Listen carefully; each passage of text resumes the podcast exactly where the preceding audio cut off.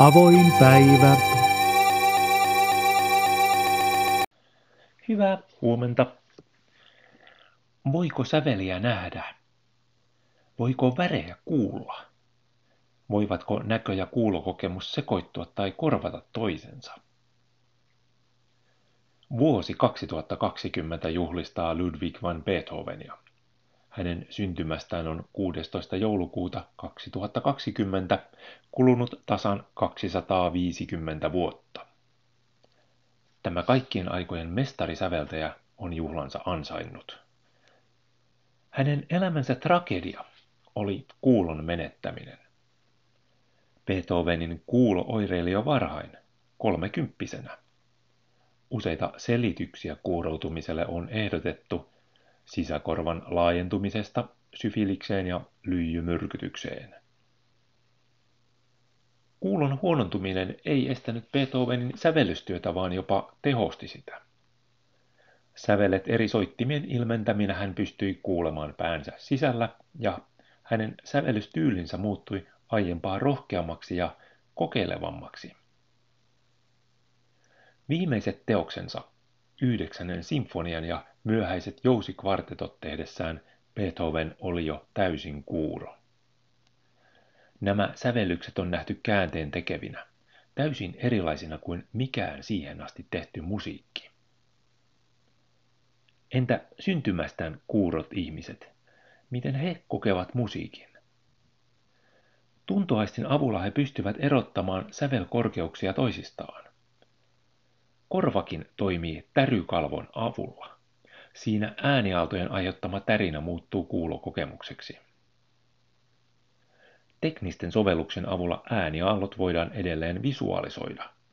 On olemassa kännykkäappeja, jotka tunnistavat arkisia ääniä ja muuttavat ne kuvainformaatioksi. Yhdysvaltalainen kuulovammainen muusikko on kehittänyt sovelluksen, joka muuttaa hänen sähkökitaransa äänet valokuvioiksi. Toimiiko aistihavaintojen korvaavuus myös toiseen suuntaan? Pystyykö näköhavaintoja korvaamaan äänillä tai muilla tuntemuksilla? Vuoden 1985 elokuvassa Naamio, Mask, Rocky-niminen poika ihastuu sokeaan Diana tyttösen ja opettaa tälle värejä. Hän ojentaa Dianalle kuuman kiven ja sanoo, tämä on punainen. Sininen taas on jääkylmäkivi. Akustiikassa on annettu värinimiä erilaisille kohinatyypeille. Valkoinen kohina tarkoittaa satunnaisia äänisignaaleja arvottuna tasaisesti kaikille eri taajuuksille. Valkoinen kohina kuulostaa tältä.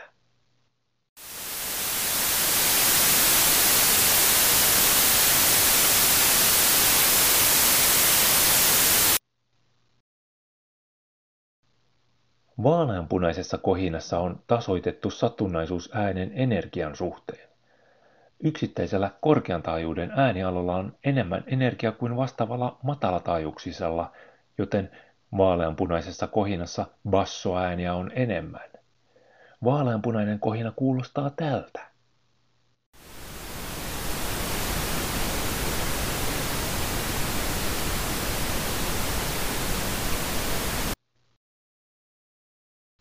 Vaaleanpunaisen kohinan on todettu olevan ihmiskorvalle miellyttävä.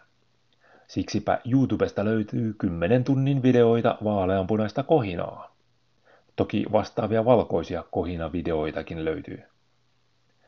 Löydä sinä oma suosikkisi.